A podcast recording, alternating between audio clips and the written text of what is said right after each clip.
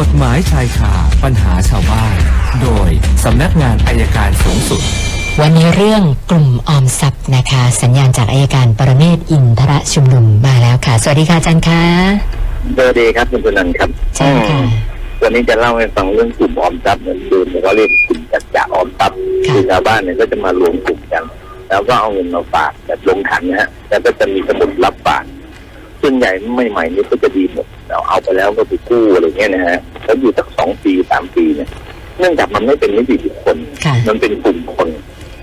ที่สุดก็จะโกงอ๋อเมื่อเงินเนี่ยมันไม่เข้าใครออกใครจริงๆที่สงขลาก็มีหกสิบล้านค่ะที่เมื่อกี้คุยกับพวกสามทุกสองพันกว่าคนโดนไปเกือบสิบห้าล้าน โอ้ค่ะเงินเล็กๆน้อยๆของชาวบ้านเนี่ยครับ มันก็เยอะไงปรากฏว่า คนที่มาทำเนี่ยมาเป็นกรรมการบ้างเป็นเจ้าหน้าที่มาเนี่ยก็โกงกันไปแล้วคนที่เป็นกรรมการเนี่ยอดีตเป็นครูอย่างเงี้ยเป็นเอ่อนักการเมืองท้องถิ่นนะครับค่ะซึ่งพอหายไปก็ไม่มีใครรับผิดชอบผมอยากจะฝากเตือนชาวบ้านทั้งหลายนะครับว่าถ้าในกรณีที่ไปรวมกลุ่มกันเหมือนจัดจ่าออมทรัพย์เนี่ยแนะนำว่าอย่าทำอย่าทำถ้าจะทำให้เป็นทำเป็นลูกของ พวกสากลหรือไปทำอย่างอื่นดีกว่า อย่าทำอย่างนี้เพราะว่าตรงนี้มันไม่เป็นนิติบุคคลแล้วเวลาฟ้องก็ฟ้องยากค่ะดำเนินดำเนินคดีก็ดำเนินคดียากก็ฝากเป็นข้อสังเกตว่าเพราะ หมู่เนี้ยมีหลายจังหวัดที่มีปัญหาเรื่องนี้เงินมันเริ่มสูดนะครับมันก็จะมีปัญหาเรื่องนี้มากก็ฝากไว้ตรงนี้นะครับวันนี้คุณชนันมีคำถามไหมครับ เริ่มที่ SMS ค่ะอาจารย์ คุณโชตเขาบอกว่า เขาได้ยินว่ามีกฎหมายใหม่ออกมา เรื่องการไต่สวนออนไลน์ ทีนี้ไม่ทราบว่าอาจารย์พอจะอธิบายให้เขาได้ทราบหน่อยได้ไหมคะเรื่องไต่สวนออนไลน์ไต่สวนออนไลน์ค่ะยังผมยังไม่เจอเลย ผมเข้าใจว่ามันเป็นกฎหมายที่มีอยู่เดิมคือการค่ะการเอ่อการ ที่ในศาลเนี่ยมันมีฮะมีการสืบพยานโดย video conference ค่ะหรืออาจจะมีการสอบสวนอะไรทำนองนี้เดี๋ยวดูอีกทีหนึงแต่ผมยังไม่ค่อยได้ยินนะตรงนี้ครับ ค่ะ แล้วก็คุณสมมาตรนะคะเขาสงสัยว่าลักทรัพย์ในช่วงเวลากลางคืนเนี่ย แตกต่างจากช่วงกลางวันยังไงเหรอคะอาจารย์ซึ่งกลางคืนเนี่ยมันอันตรายกว่ากลางวันนะหลังพระอาทิตย์ตกแล้วเนี่ยเราไม่รู้คนเข้ามาไม่เห็นหน้าเห็นตามีอาวุธหรือไม่ค่ะเพราะฉะนั้นความผิดเกี่ยวกับทรัพย์ถ้าทำเวลากลางคืนเนี่ยโทษจะหนักกว่ากลางวันครับค่ะ แล้วก็ท่านต่อไปคุณอภิชัยบอกว่า เช่าแท็กซี่จากอู่มาขับ ก็ขับได้ 2 ปีแล้วนะคะ ระหว่างขับเนี่ยก็คือต้องจ่ายวันละ 750 เขาบอกว่าบางวันเขาก็จ่าย แต่บางวันก็หาไม่ได้จริง ๆ ต่อมาขับไม่ไหวเอารถไปคืน ทางเจ้าของอู่ให้เซ็นรับสภาพหนี้เป็นเงิน 30,000 บาท คุณอภิชัยก็ไม่มีเงินก้อน ก็เลยสงสัยว่า ถ้าหากว่า วันหน้าเนี่ยเจ้าของอู่เขาฟ้องร้องดำเนินคดีเนี่ยเขาจะฟ้องคุณอภิชัยในข้อหาอะไรเหรอคะอาจารย์คือทำไมก็ฟ้องเรียกเงินเฉยๆครับถ้าอย่างอื่นก็ไม่มีอะไรฟ้องเรียกเงินหรือฟ้องเรียกรถเท่านั้นเองคงไม่มีปัญหาอย่างอื่นนะครับ ไม่มีคุกไม่มีตารางอยู่แล้วครับ ค่ะ คุณชนัยบอกว่าเพื่อนบ้านผ่อนบ้านกับแบงค์แล้วก็ผ่อนต่อไม่ไหวนะก็เลยครัมาบปรึกษากับคุณชนัยนะคะ ว่าคุณชนัยสนใจไหมบ้านหลังเนี้ยเอาไหมนะคุณชนัยก็สนใจอยากจะผ่อนต่อ ทีนี้อยากจะทราบว่าเอ่อกรณีแบบเนี้ยเราต้องดำเนินการยังไงบ้างเรื่องสัญญาที่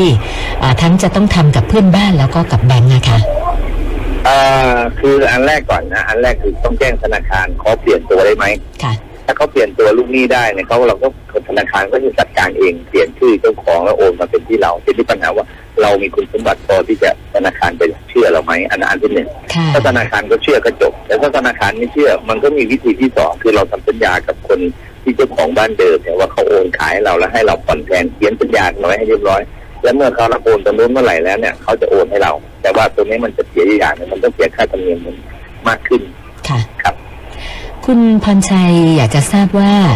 กรณีรถประจำทางรถโดยสารรถร่วมบริการเนี่ย เขาบอกว่าป้ายทะเบียนจะต้องเป็นป้ายสีเหลือง แล้วก็ตัวอักษรสีดำแต่ครับมีรถสองแถวที่วิ่งให้บริการจากมหาวิทยาลัยรังสิตแล้วก็ภายในเมืองทองธานี ปรากฏว่าป้ายทะเบียนก็เป็นป้ายขาวดำปกติ เขาก็เลยสงสัยว่าอย่างนี้ยหมายความว่ามันผิดกฎหมายหรือเปล่าคะปิดแน่นอนครับมันแสดงไม่ใช่เป็นรถรับจ้างโดยตรงอืมค่ะ แล้วก็คุณสมบัตินะคะ คุณสมบัติสอบถามมาโอ้โหยาวมากเลยครับเดี๋ยวนะเขาบอกว่าปี 41 ค่ะอาจารย์ คุณพ่อเขา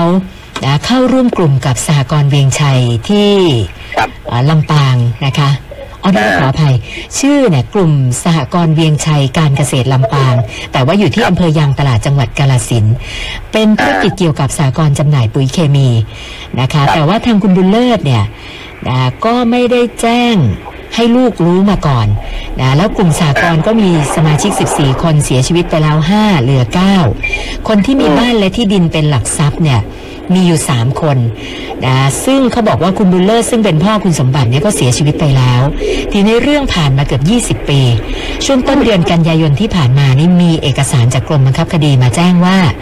บ้านและที่ดินของคุณสมบัติจะต้องถูกยึดเพื่อเอาไปขายทอดตลาด ให้มาฟังการขายทอดตลาดที่กรมบังคับคดีกาลสินนะเขาบอกว่า ให้ไปฟังทั้งหมด 6 ครั้ง จนกว่าจะขายทอดตลาดได้ คือทางเขาเนี่ยไม่รู้เรื่องมาก่อนนะก็ไปถามที่สากรณ์เวียงชัยการเกษตรที่กาลสินธุ์ก็ไม่มีใครอธิบายได้ บอกแต่ว่าให้ไปคุยกับทนายของสากรณ์อย่างเดียว เขาก็เลยสงสัยว่ากรณีแบบนี้เขาจะทำอะไรได้บ้างกับอาจารย์อย่างนี้ครับมีเลขคดีแล้วเนี่ยผมว่าแวะไปที่ศาลค่ะไปเริ่มต้นที่ศาลว่ามันใครฟ้องใครมีคำพิพากษายังไง แล้วทำไมถึงไม่ไปแล้วทำไมเขาถึงยึดมาขาย ก็ไปเริ่มต้นจากตรงนั้นครับถามคนอื่นจะไม่รู้ครับ ค่ะ คุณพินิษบอกว่ากรณีน้ำท่วม แล้วมันกัดเซาะพื้นถนนนะคะ ปรากฏว่าคนขับรถจักรยานยนต์มามองไม่เห็น ว่าถนนเป็นหลุมตกหลุมไป ได้รับบาดเจ็บ ก็เลยสงสัยว่าแล้วกรณีแบบนี้นี่สามารถไปเรียกร้องค่าเสียหายจากใครได้ไหมคะอาจารย์แต่ถ้าถ้ามันมองเห็นน้ำถ้ามันมีน้ำมันติด อยู่เนี่ยแล้วน้ำกัดเซาะเนี่ยมันก็ถือว่าสุดวิสัยพอสมควรนะครับค่ะแต่ถ้ามันเป็นหลุมอยู่แล้วแล้วไม่มีคนมาซ่อมเนี่ยเจ้าของถนนอะราชการอะต้องรับผิดชอบครับค่ะคุณสัสิมาบอกว่าสามีรับราชการ แล้วปรากฏว่า ไปมีกิ๊กมีเมียน้อยอะนะคะนะทีนี้เธอบอกว่ายังไม่ได้ไปแจ้งทางผู้บังคับบัญชาปรึกษาอาจารย์ก่อน เนื่องจากว่าอ่าถ้าไปแจ้งทางผู้บังคับบัญชาเนี่ยไม่แน่ใจว่าอ่าความผิดลักษณะนี้เนี่ยมันจะถึงขั้นไหนยังไงอะคะคือปกติถ้าไปผู้บังคับบัญชาเนี่ยมันเป็นเรื่องส่วนตัวส่วนใดอันที่หนึ่งนะครับมันไม่ถึงกับอาจจะเป็นความผิดมันจะไม่ถึงกับผิดชั่วอะไร คือสังคมไทยถือว่าการมีภรรยาอีกคนหนึ่งมันไม่ได้เป็นเรื่องของชั่วร้ายแรงเพราะฉะนั้น บางทีมันก็ลำบากในการไปแจ้งผู้บังคับบัญชาทำใจลำบากนะครับ แต่ถ้าเกิดไม่ส่งเสียไม่ทิ้งดูไม่อุปการะอันนี้เลยครับถือว่าละทิ้งต่อหน้าที่ความเป็นสามีปัญญาอาจจะลองเรียนในประเด็นนี้ได้มากกว่าครับ ค่ะคุณพิพัฒน์บอกว่าเอ่อจดทะเบียนบริษัทแล้วก็กำลังจะเริ่มต้นทำธุรกิจนะคะ ก็มีคนแนะนำบอกว่าไปหย่ากับภรรยาซะก่อนเถอะนะคะ แล้วถ้ามันมีปัญหาเรื่องทรัพย์สินจะได้เอ่อกันในส่วนของภรรยาไว้ เขาก็เลยปรึกษามาว่ามันจำเป็นไหมหรือว่ามันจริงไหมถ้าหย่าแล้วจะไปยุ่งกับทรัพย์สินภรรยาไม่ได้อะค่ะอืมไม่จำเป็นหรอกครับ เพราะว่าจริง ๆ แล้วก็หย่าแล้วยังอยู่ด้วยกันก็เหมือนเดิมไม่ใช่หย่าหย่าขาดเลยแยกกันอยู่อันนั้นนะครับรอดค่ะ เออเป็นแผนหรือเปล่าอย่าอย่าแล้วหายเลยอะไรแบบนั้นใช่ไหมคะครับ แล้วก็มีคุณกำพลนะคะ คุณกำพลบอกว่าเกิดอุบัติเหตุนะคะ แล้วทางคู่กรณีเนี่ยไม่ยอมชดใช้ค่าเสียหายมีผู้ได้รับบาดเจ็บ อาการสาหัสด้วย เขาก็เลยสงสัยว่าอตอนนี้เนี่ยเจ้าหน้าที่ตำรวจกำลังทำเรื่องส่งฟ้องให้อยู่นะคะ เขาไม่แน่ใจว่าคดีแบบนี้ใช้เวลานานไหมเรื่องจะเป็นยังไงต่อไปอะคะ ไม่นานนะครับถ้าบาดเจ็บมันไม่นานเราถามถามตำรวจเขาก็ส่งเมื่อไหร่แล้วก็ไปตามที่อัยการนะครับถ้าอัยการส่งฟ้องเราก็ยื่นคำร้อง ขอให้อัยการช่วยจัดหาเอ่อจัดทำคำร้อง ขอขอชดใช้ค่าเสียหายไปในคราวเดียวกันก็ได้ครับค่ะคุณเอกราชสงสัยว่าคดียักยอกทรัพย์เนี่ยนะคะถ้าหากว่าเราตกลงกับทางคู่กรณีได้เนี่ยผู้เสียหายได้ไม่ทราบว่ายอมได้ครับยอมความกันได้ใช่ไหมคะ ครับผม ค่ะ แล้วก็มีอีกท่านหนึ่ง นะคุณนริศนะคุณนริศสงสัยว่า เพื่อนขอยืมสตังไปนะคะ แล้วก็บอกว่าอาจจะใช้ให้เป็นรถแต่ว่ารถเนี่ยเขาบอกว่าก็ยังผ่อนอยู่กับไฟแนนซ์นะถ้าหากว่าจะโอนให้มาเป็นชื่อเขา ในลักษณะของการไปบอกกับไฟแนนซ์ว่าให้เพื่อนผ่อนต่อนะใช้หนี้กันที่ส่งไปแล้วก็คือนะยกให้เพื่อนอะไรแบบนี้เขาบอกว่ามันจะได้เหรอคะไฟแนนซ์จะยอมไหมคะอาจารย์ อ่าต้องขอเปลี่ยนสัญญากับไฟแนนซ์นะต้องค่ะเปลี่ยนเลยนะไม่ใช่ว่ายกให้แล้วเราเราผ่อนเฉยๆนะค่ะ ไม่ได้ครับต้องขอเปลี่ยนสัญญากับไฟแนนซ์ถ้าไฟแนนซ์ยอมก็ได้ครับ ค่ะ แต่ถ้าเรา ไฟนั้นซ์ไม่ยอมพิจารณาเราแล้ว ก็ไม่ได้ไม่ได้ไม่ไม่ได้ไม่ควรรับไปที่เขาไม่ควรรับไปเพราะว่ามันเป็นภาระแก่เราอ๋อค่ะ คุณสมยศกบอาจารย์บอกว่า เอาที่ดินไปเข้าแบงค์นะเกิดอยากจะเปลี่ยนแบงค์ขึ้นมาตอนนี้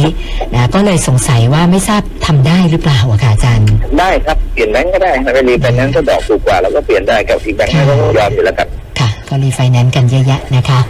นะแล้วก็มีอีกท่านหนึ่งคุณรัตดาวันนะคะ คุณรัตดาวันบอกว่านะกรณี ประสบอุบัติเหตุแล้วพรบหมดนะคะ และปรากฏว่าไม่มีค่ารักษาพยาบาลนะไม่ทราบว่าจะมีหน่วยไหนที่จะช่วยเหลือเขาได้หรือเปล่าอะค่ะอืมพรบหมดรถเรานะพรบหมด ไปประสบอุบัติเหตุเองด้วยนะคะ ไม่มีคู่กรณีอะค่ะ เออคงคงยากแหมน่าจะยากใช่ไหมคะทำอะไรไม่ได้เลยครับถ้าพรบหมดถึงพรบมีถ้าเราประสบเหตุเองบางทีเราอาจจะไม่ได้ด้วยซ้ำครับค่ะค่ะ วันนี้เข้ามาทั้งหมด 13 คำถามค่ะ โอเคครับผมว่าเดี๋ยววันไหนสักวันหนึ่งผมต้องแวะไปให้ได้เลยอยากออกเฟซบุ๊กมั่งจังเลย อาจารย์คะแต่ว่าต้องต้องเลยเลยเดือนตุลาไปนะคะ เพราะว่าพุธนี้จะเป็นพุธสุดท้ายแล้วหลังจากนั้นเราก็จะไปอ๋อเอ่อไลฟ์กันอีกทีเดือนพฤศจิกายนเลย เออดีครับค่ะดีครับค่ะ ไปเดี๋ยวดูเลยก็ได้โอเคครับได้ค่ะครับวันวันี้นสนี้วัสดีขคอรับ บคุณค่ะ สวัสดีค่ะอายการปรเมศวร์อินทรชุมนุมค่ะ กฎหมายชายคาปัญหาชาวบ้าน โดยสำนักงานอายการสูงสุด